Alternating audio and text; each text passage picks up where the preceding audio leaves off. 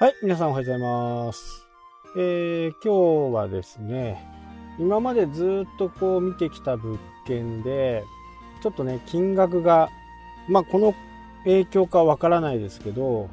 ちょっと下がったんですよね。で、その物件のことをね、調査しにこう、歩こうかなと思ってね。もうすでにね、一回外観は見てるんですけど、まあ、これをどう活用できるか、その辺を練った上でね、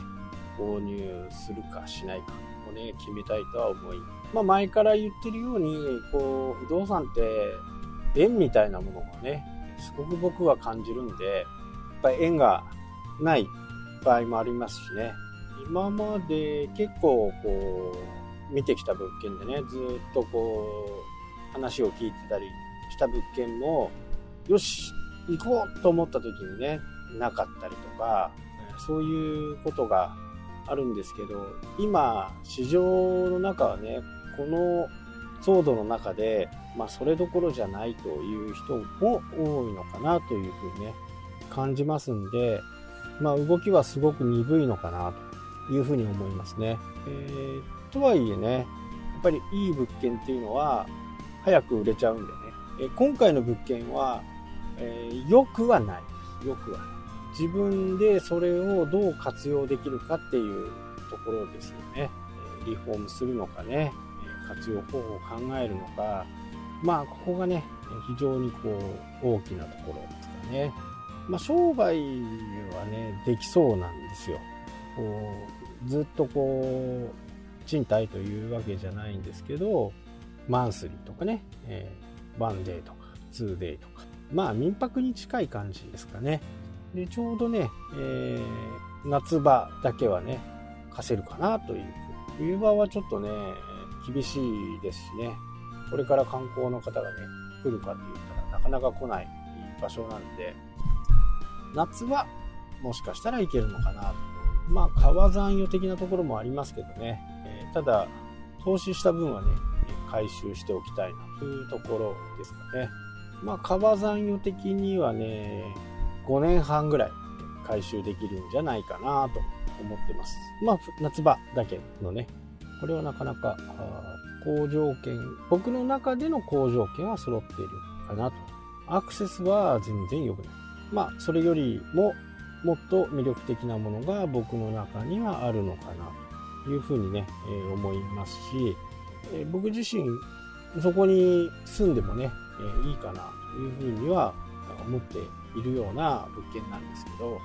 まあこれも実際ね、え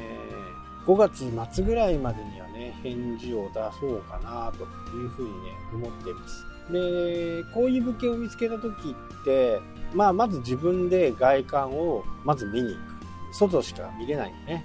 内覧をすると結構まためんどくさいことになるんで、で、なるべくだったら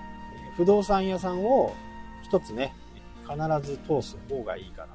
まあ僕は個人ではね、見に行かないんで、今でこそね、免許の方があるんで、その免許を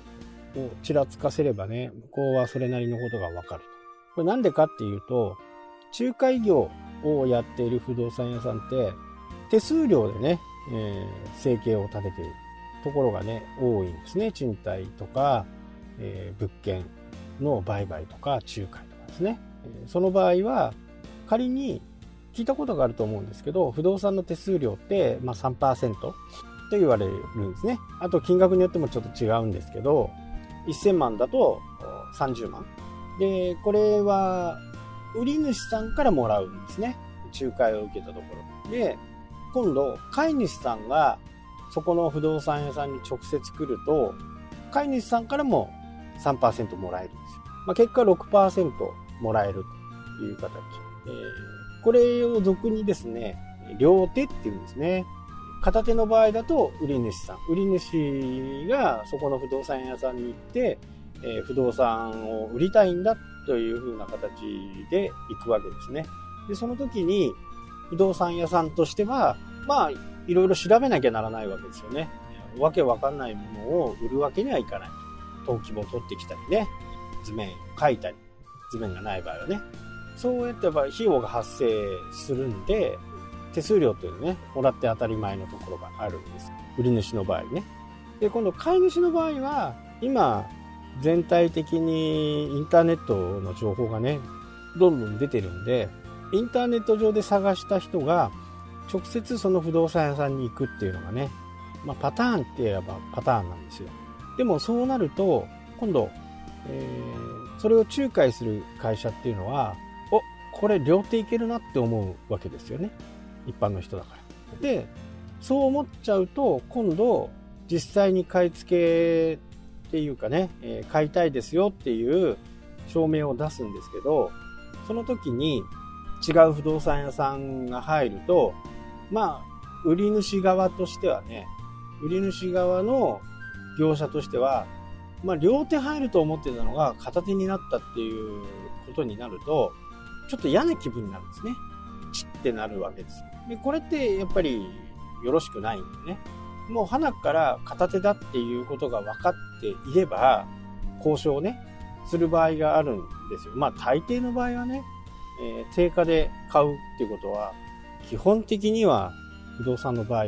ほぼほぼないですね。よっぽど売れる、売れそうなところとか、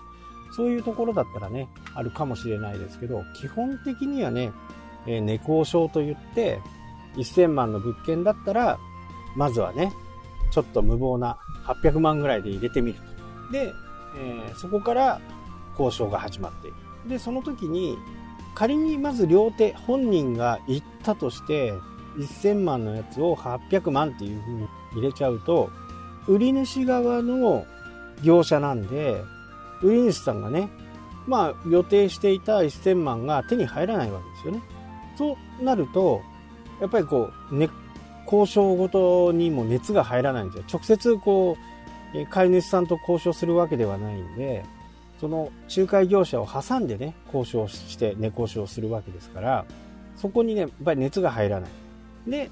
これが、こっちの、こっちも業者から、この、こういうお客さんがいて、これ800万ならないかっていうと、もう、えー、もうこれ片手だなと思うわけですよね。業者は。でもまあ、売っときたいから、ちょっと、やりますわっていう風に言ってくれるのが、えー、大体そうなんですね。で、そこから900万とか金額が下がっている。これでどうでしょうかみたいなね、え感じになる。で、この両手片手っていうことがね、結構大きなね、不動産を買い、売買するときに大きなものになるんで、ちょっと今日長くなっちゃったんで、明日もまたね、えこの話をしたいなと思います。はい、というわけでね、今日はこの辺で終わりたいです。それでは。